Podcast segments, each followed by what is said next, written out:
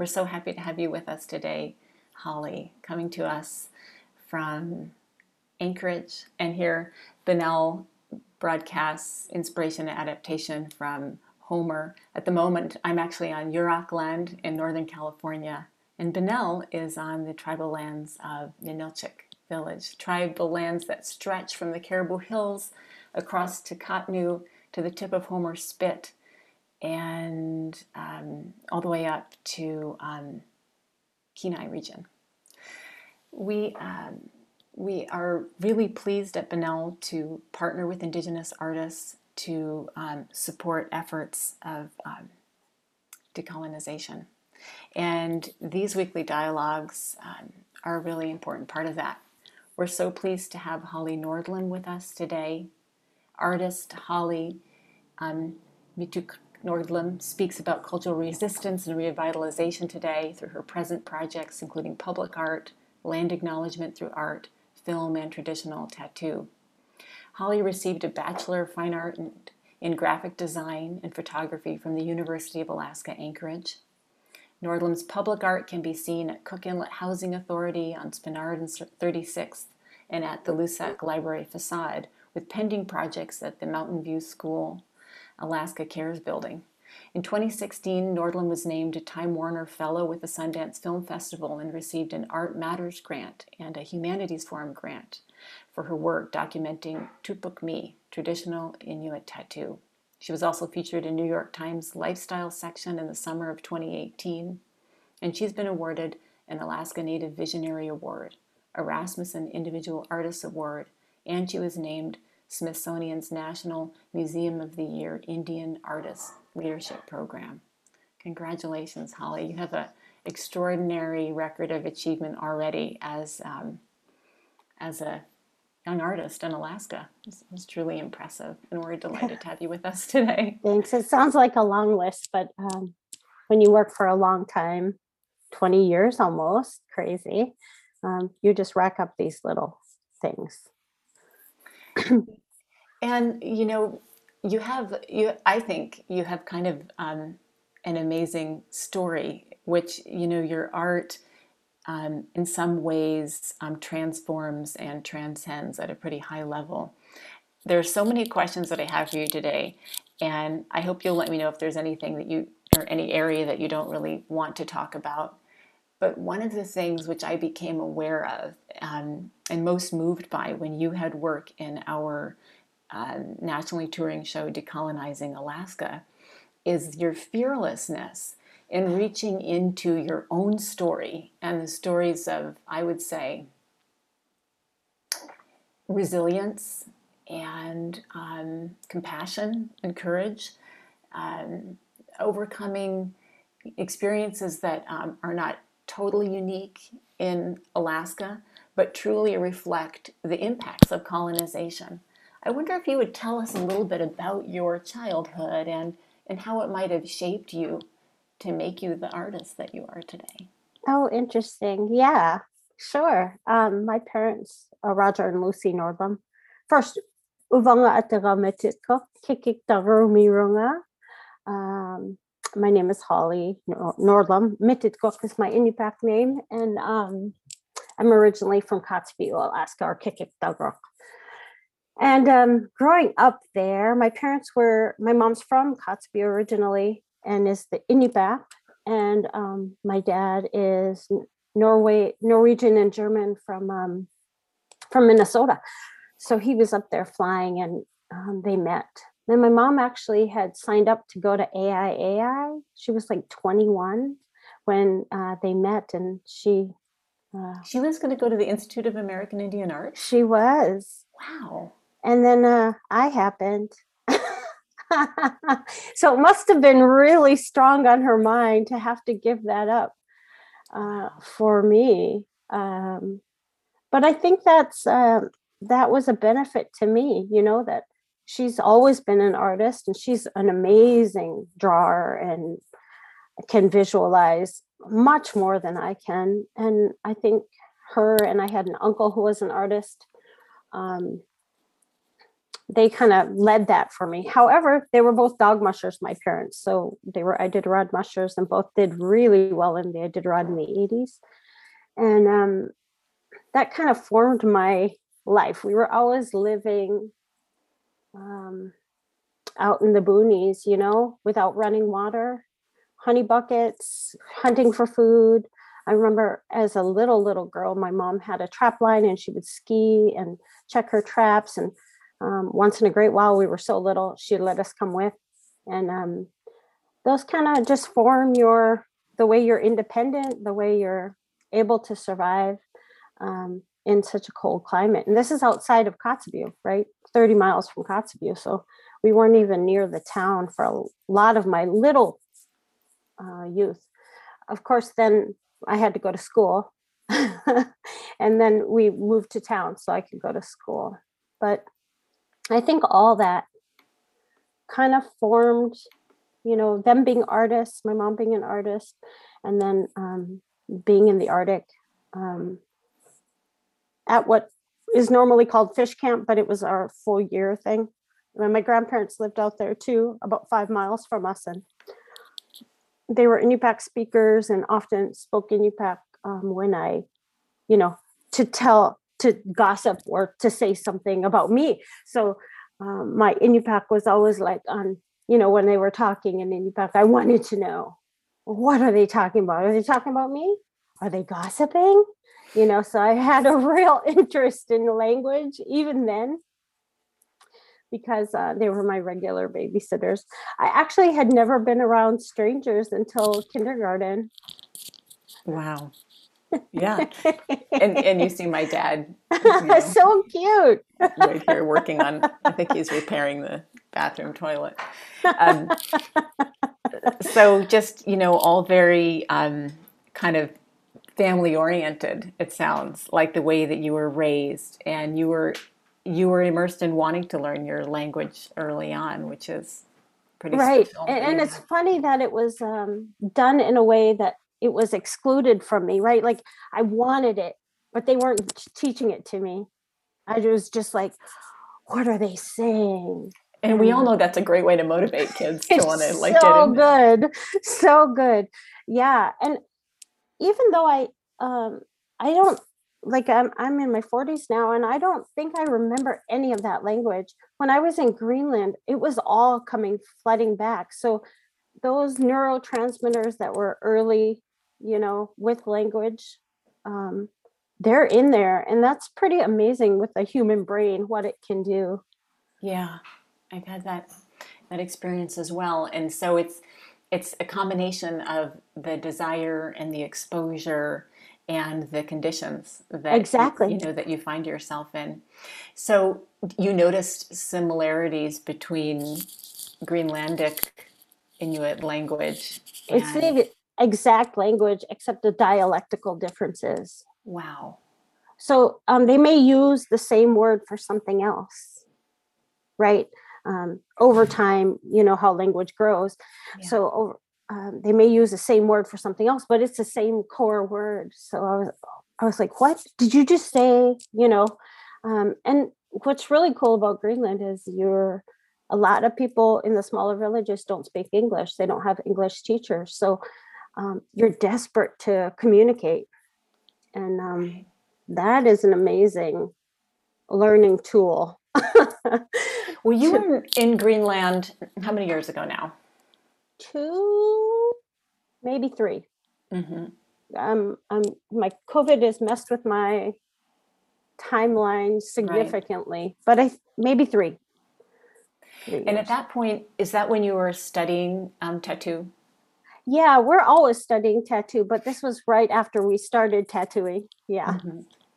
Yeah. Yeah. About a year into our practice. And at that point, did you have a really specific, um, like, uh, program or apprenticeship that you were doing, or were you working more independently in that um, research? And- well, I mean, like you hope apprenticeships go on forever, right? Like you hope that you learn, you get to a point where you're at the same level, and then you you start learning together, um, you and your people. Um, and I I was still learning then, and I'm still learning now. Yeah.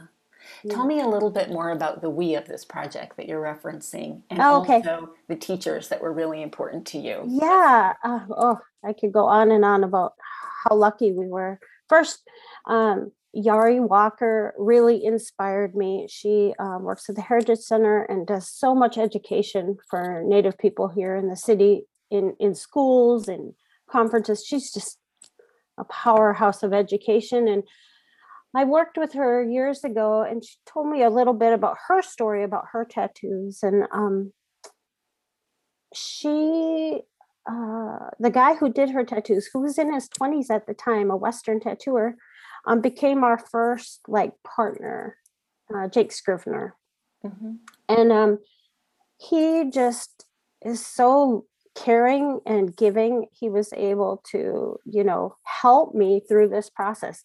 First, uh, we got funding from uh, the Polar Lab, and that was uh, with the help of Dawn Biddison helping me write out a plan how At we the were going to structure. Museum. Yeah, at the Anchorage Museum, and and that was Dawn helping me plan it. She's amazing.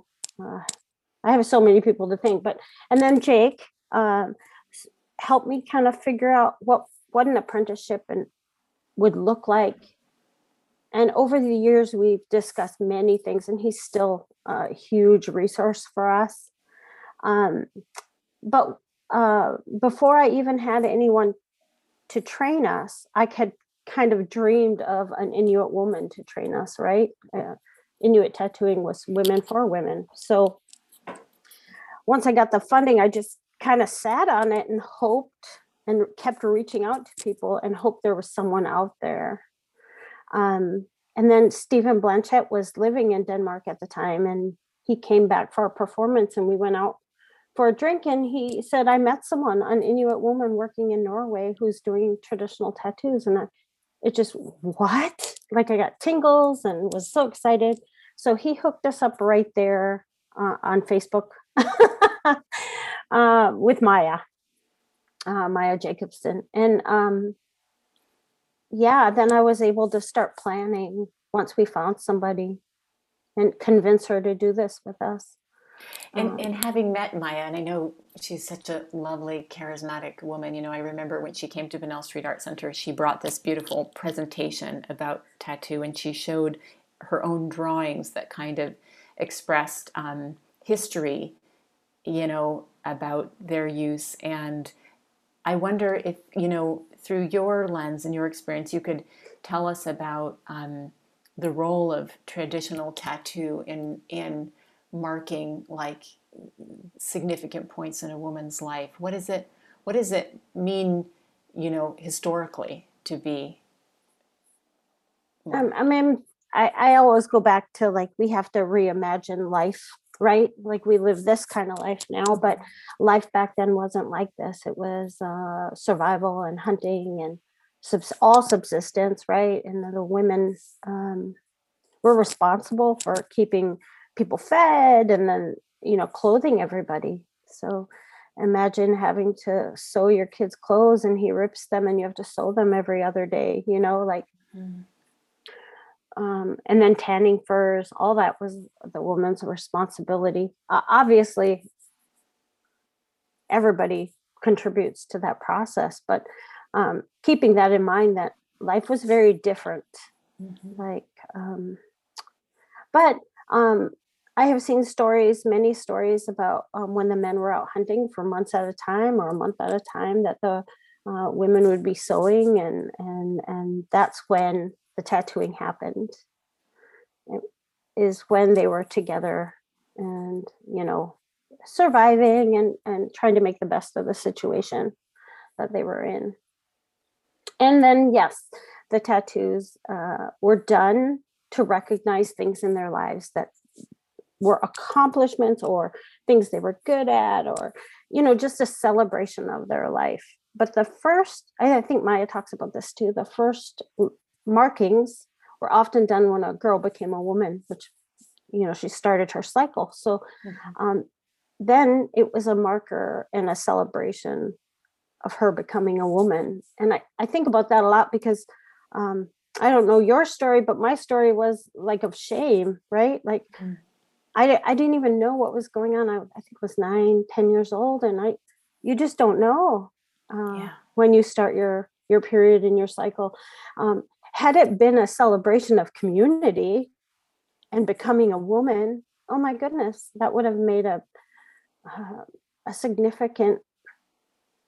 But it wasn't looked on that way for me, and I love that idea of um, taking something that uh, has become shameful because of colonization, I believe, um, and making it a celebration. I think it ties right into, I, mean, I know where you're going. I think it ties right into the sexuality of Native women as well, because it's it's shameful, you know, and, and that's been put upon us um, by our colonizer. And when you spoke of the shame of of um, starting your cycle, the shame in the context of a of a, a colonized environment. Tell me a little bit more about what that that moment was like then. In that, Yeah, I mean, I wasn't there, but my great grandmother um, is kind of that that generation, and she, I, I'm trying to think of the year. I'm right at the turn, you know, 1900, yeah. uh, like 20, 30 years on both sides. Um, so Inupiaq speaker lived in a sod house, and um, you know, uh, was the last in our family to have traditional face tattoo, the tavlaga and the chin tattoo. And I think that time, um, I th- I just quoted Ernestine Hayes the other day because I love her so much. But um, in her book, uh, Tao of Raven, she speaks about imagine, let's say, this American society, and for lack of a better community. Let's say russia takes us over tomorrow and or they buy us um, and we have to learn their language. We've never heard it before. We have to learn their money system. We've never seen it before. We have to learn their social structure and we've never seen that before. And then we have to work at jobs we've never done before. And that's kind of exactly what that was like for them right?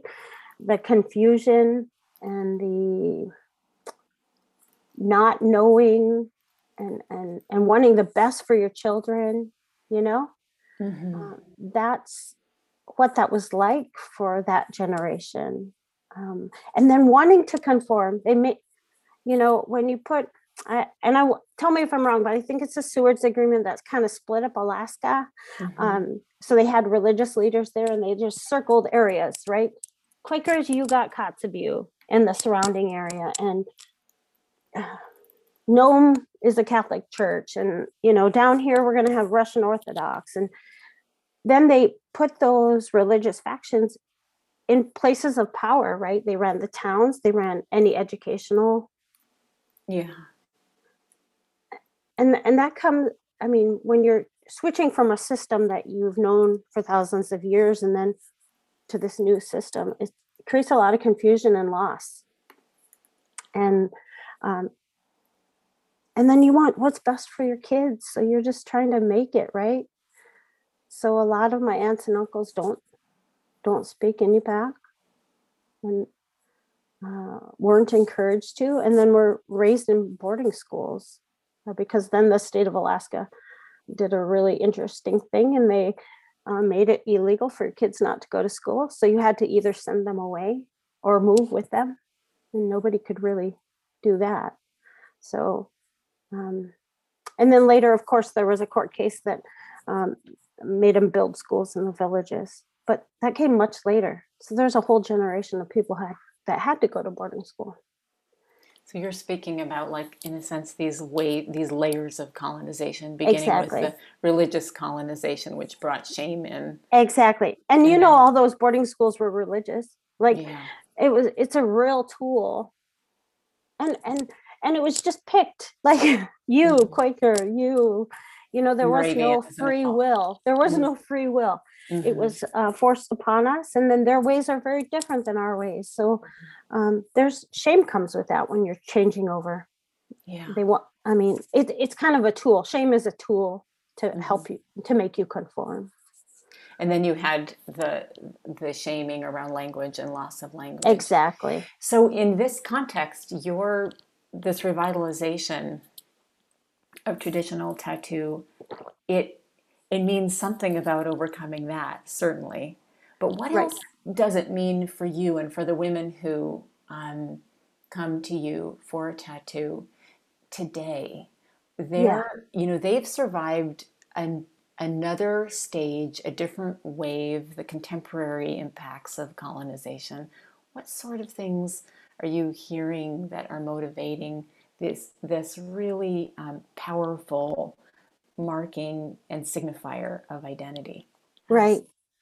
Well and i think um the chin tattoo is the most obvious but we have them all over the body and Mhm.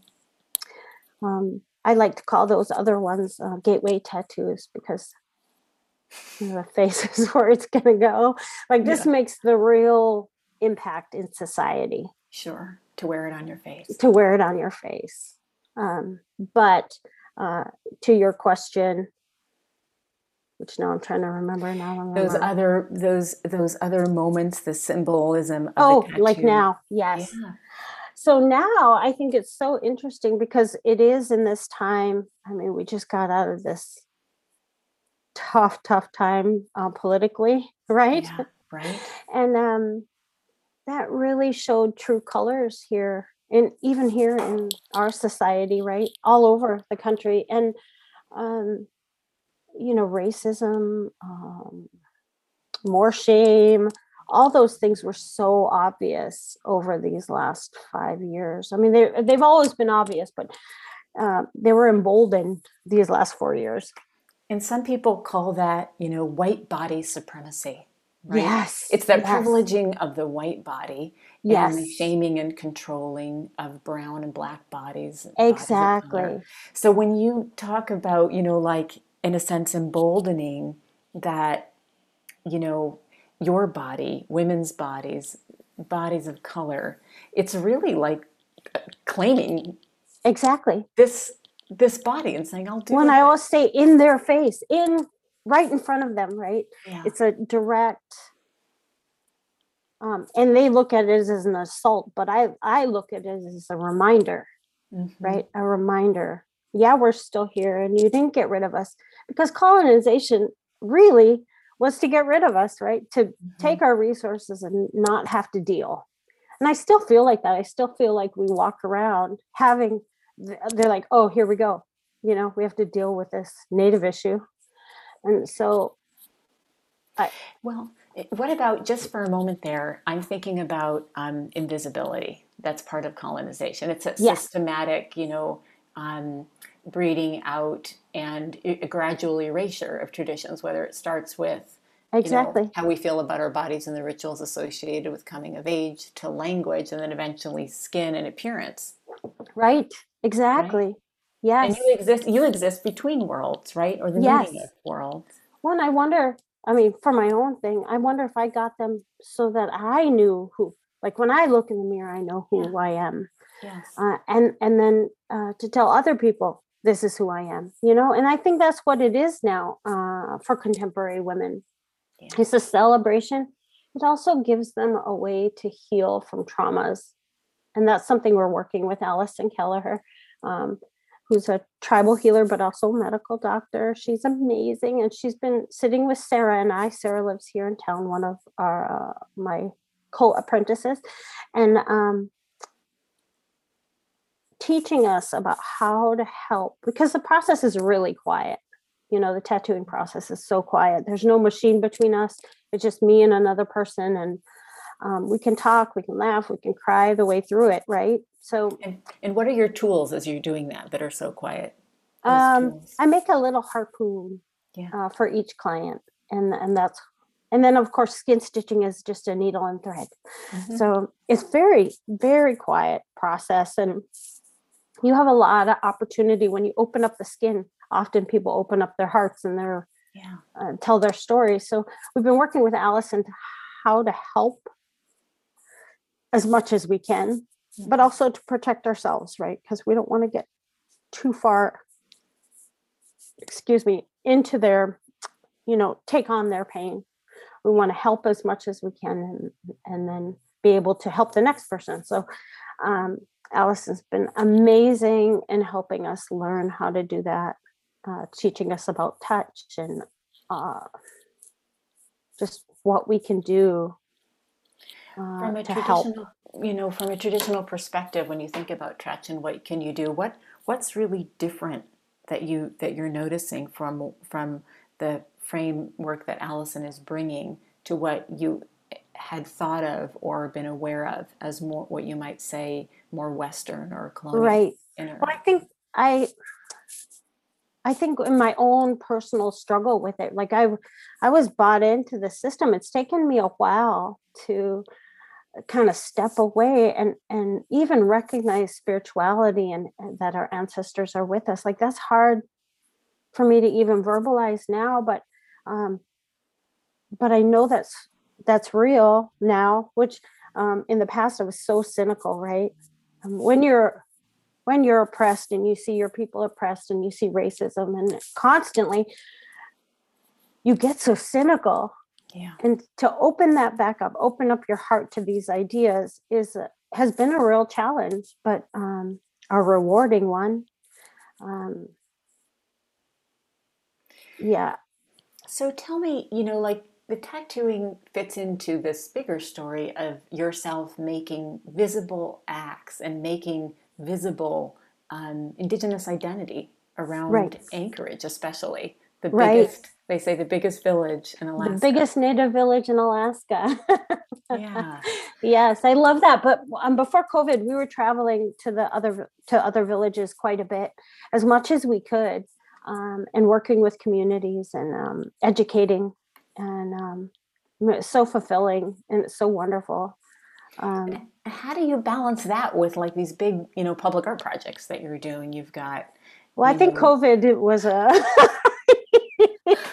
covid helps um, because i've just been stuck right we haven't been able to travel for almost a year and um, i've been able to focus on public art however um, public art's a, a funny thing. It, it pays well which is really great. And then um, it all happens at once. Like you do a proposal and that takes some time. Then there's many months sometimes a year and then you, you get it done. So it isn't a it isn't a hands-on all the time process. Um, i also do graphics right to pay my bills. So um, Mhm.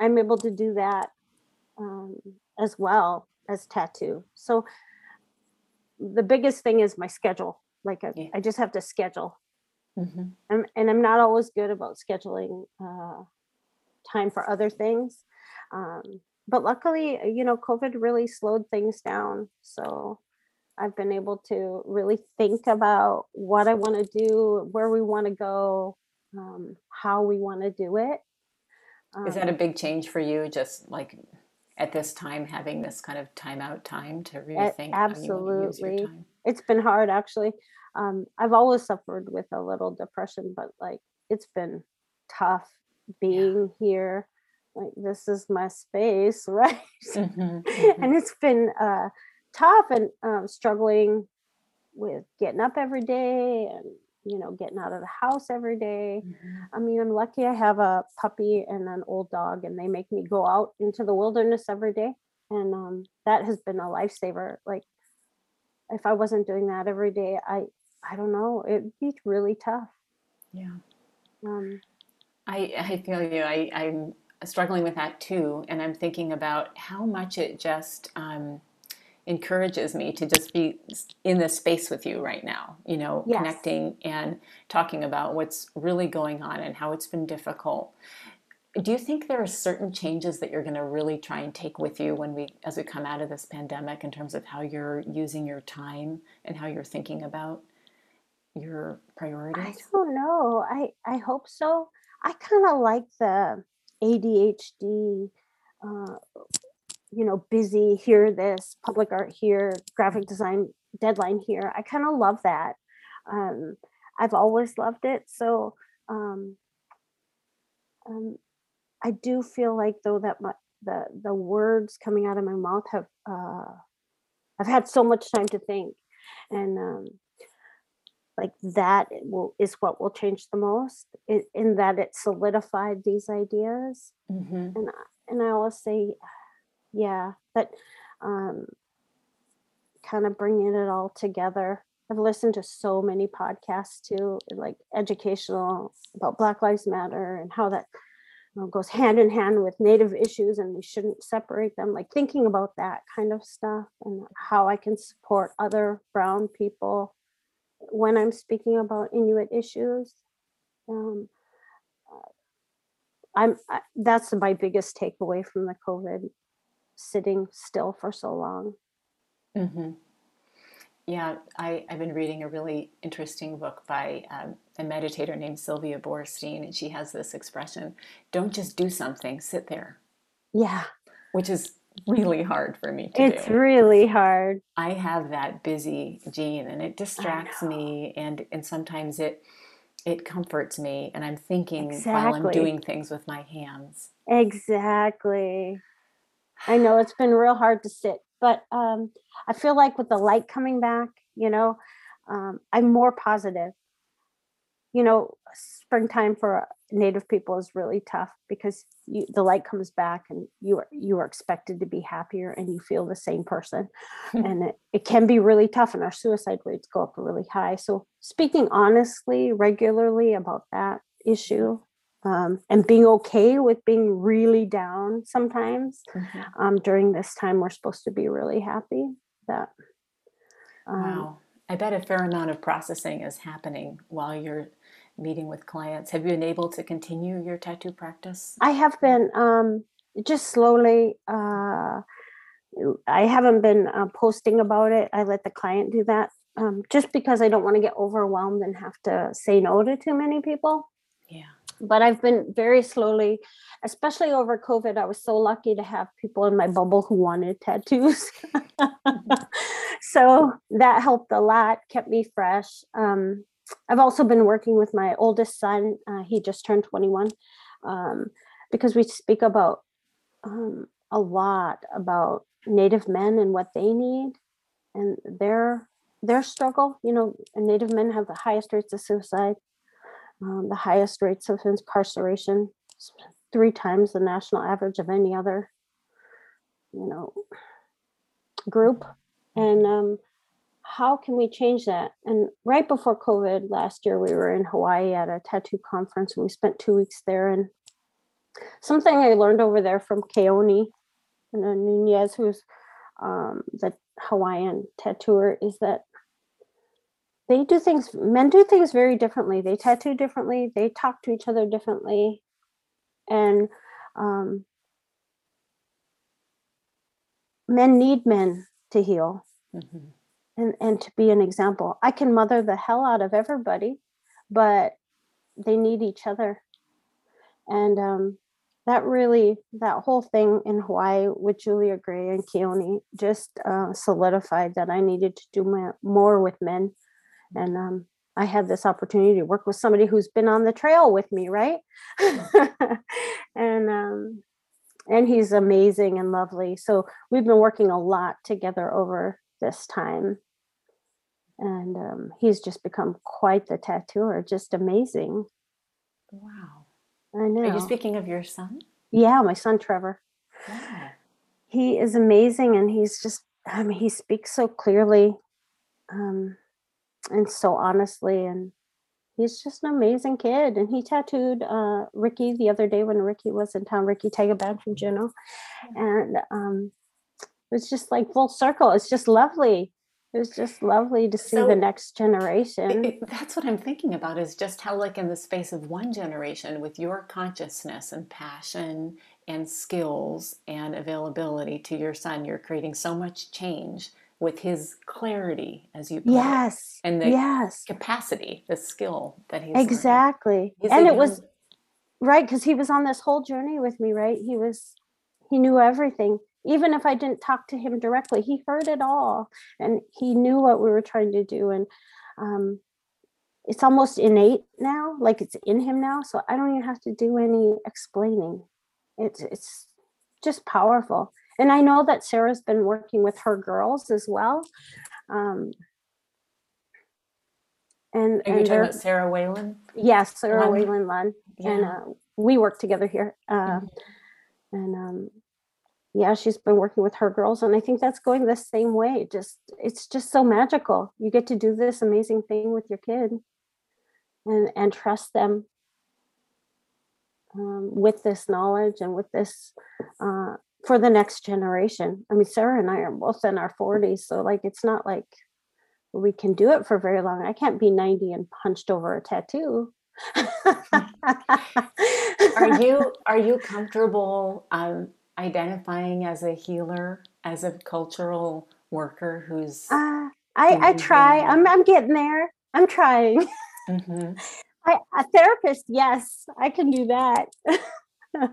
like I listen to stories, like I identify with all stories, you know. Um, I always say, you know, to young girls who come in to see me and we're tattooing, we can talk about serious stuff or we can just laugh. It's totally up to you. But when you do feel ready uh, to talk about the trauma that you've endured, just turn to another native girl. Like sexual uh, it's sexual abuse is what i'm speaking of specifically uh, some our numbers are ridiculously high like 90% of native women have been sexually abused in some way and um but physical abuse as well and um yeah it isn't always as heavy but i always tell people that whenever you're ready just turn to another native girl to speak to her Just yesterday, Holly, I was listening to a really beautiful story in Spanish about a tattoo project in Spain that a woman who studied tattoo decided to do, which is, um, and you've probably read about this, she created this um, nonprofit that basically invites women who have been. Um, who are recovering from abuse, who are survivors of trauma, um, and sometimes that looks like um, tattoos where a man's name is on their body to express ownership or control. And these women are trying to move forward. So they come in to have those marks of their body, you know, reinvented and to take back their body. Yeah. Yeah. Oh, I love that idea. I've not read about that, but I love that idea. Um, it's always a bad idea to have somebody, you know, name on you. and uh, yeah, it's, I, I do. I love that idea of um, reclamation, and um, and that's what we're doing, right? And that's what we're doing. We're taking back we're talking about our hard stories as as we're sitting there and we're taking back some of the power and then leaving with something hopefully beautiful lately and i think it's over covid um, that i've just had a lot of time to think about how i tattoo and the the tattoos have become more beautiful like lately every one that i do i want Wow. I know. And I just think that's because I had a long break and now I appreciate it more. Do you feel that there's connections between the work that you're doing on the body, especially or specifically the female body, and acts of um, reclamation, of acknowledgement that relate directly to land acknowledgement and the public art works, the works that you create in public space? Yeah, I do. I really yeah. think it's all tied, connected. Um, it's all the same work, I think. It's that reminder, right? For other people, I call them opportunists, um, to know that we're still here, that you know, we've always looked been looked on as an as a as a burden or a uh, like another hurdle for them to take our resources that we're still here and that we have a strong voice. I think it all when i think about imagery when i think about the tattoos i think they're all connected in that i'm constantly just trying to remind people we're still here that we still live here that we um, should have more of a voice here um, because you know honestly we're the ones who care about the land and care about the next generation.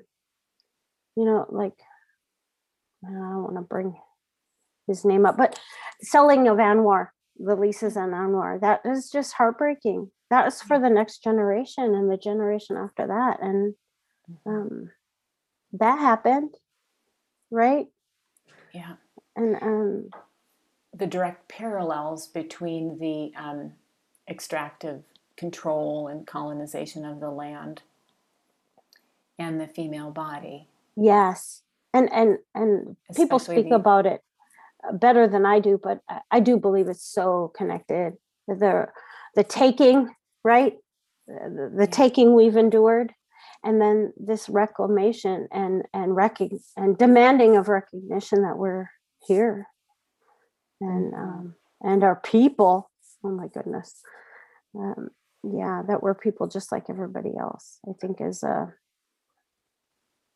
um, a strong reminder and something that I think about when I'm doing public art, I'm doing graphics, when I'm doing everything that I do. And I, I hope that comes across as um, just a reminder to the other people. So, making more visible the presence of Indigenous people, of Indigenous women. And Right. Um, if you think about that in terms of your sculpture, could you describe a recent project? Um, and if you'd like, you know, to share an image or to um, whatever you might like, that sort of is how, how you're exploring that through a really different media. I mean, I've seen you use um, beer caps, Yeah, caps. I have one right behind paintings. me. That's Mhm. right. You have made some amazing big portrait work that are kind of color studies, Mhm. but using materials at hand. And of course, the bottle cap has a lot of, um, you know, environmental and sort of sociocultural resonance as a thing, Right. you know, related to um, drinking and trash and recycling and all kinds of things. yeah, I love those pieces. Um, they're hard for me to do because they're a lot of work, but I, I do love them. And they tell the stories of my own family members. Mm, it's still an important issue. Nowadays, I tell my family who who drink too much, like, you're the next portrait if you don't watch it. You're so fearless. You're so courageous. How, how did you come by that? I mean, don't does- know. Where do The source that? overconfidence of uh, of the first girl, I think. Yeah.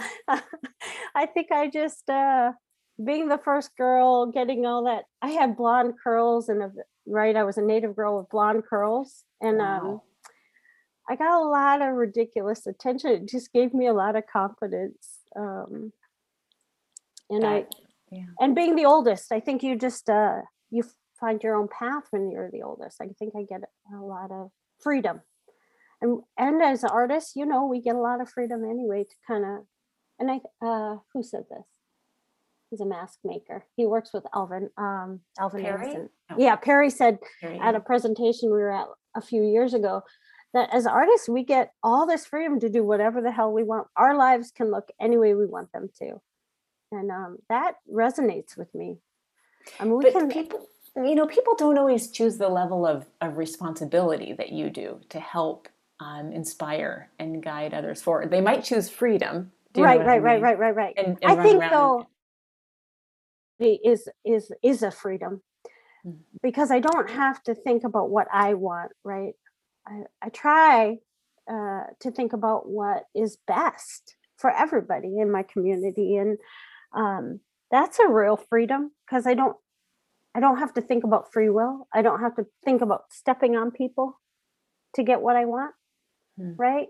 Uh, that commitment is a freedom, and I feel lucky I don't think of it as a burden at all. I, I feel lucky.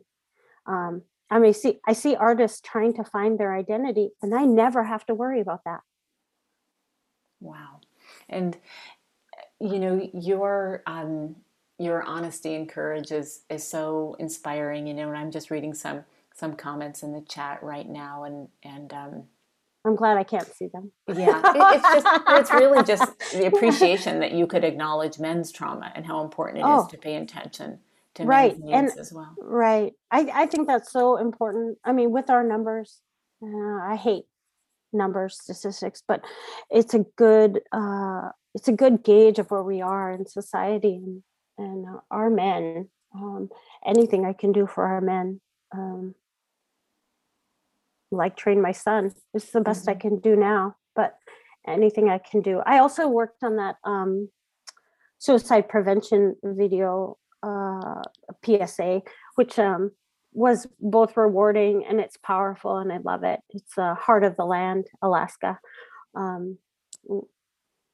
and I ca- we cast that. I cast that up in Kotzebue in the area, and it was directed toward young Native men. So we were fine. We went around uh, the state and uh, with my own connections and found men already doing amazing things, young Native men doing amazing things on their own. I mean, we had a skateboarder, we had a carver, we had a uh, we i mean I, my list was so long and then of course we were shooting within this little time frame so we had to find people who were available. So i still have a long list of young native men that i want to do more with right? I want to show do film work that shows these stories these success stories and, um, yeah that's something that's on my mind and has been over covid quite a bit is how do i uh, what's next with um, that I can do for for for men, for Native men. Um, Do you think it's a new project, or will it continue to work with some of the media, film, tattoo? Yeah, I like. Uh, I was just talking to David Taylor in Hawaii, um, and he we've worked together over the years, and we went to UAA together, and he's working on some film.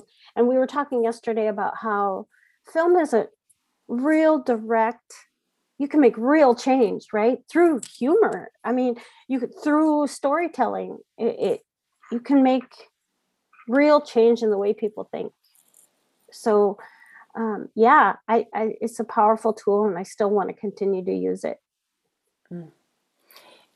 You're so extraordinary.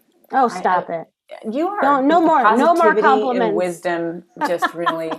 no, I, I mean, come on, show us that that's okay. It's okay that. thank It's- you Yeah. but again i have the freedom of commitment to my community right like that freedom of commitment uh, is, is is so freeing i feel like I, I mean i'm so grateful i have that connection and i'm able to do what i can every day right i have people come in almost every day and we get to sit together and talk story and and heal and and laugh and cry i mean it's a lovely i'm just so lucky Well, you know, you are lucky and you're also honest about what's difficult. I want to ask you, what do you need? What if you could get the support of the world to lean into your mission and the kind of work that you choose to prioritize, you know, from the level of um, community pride, social justice,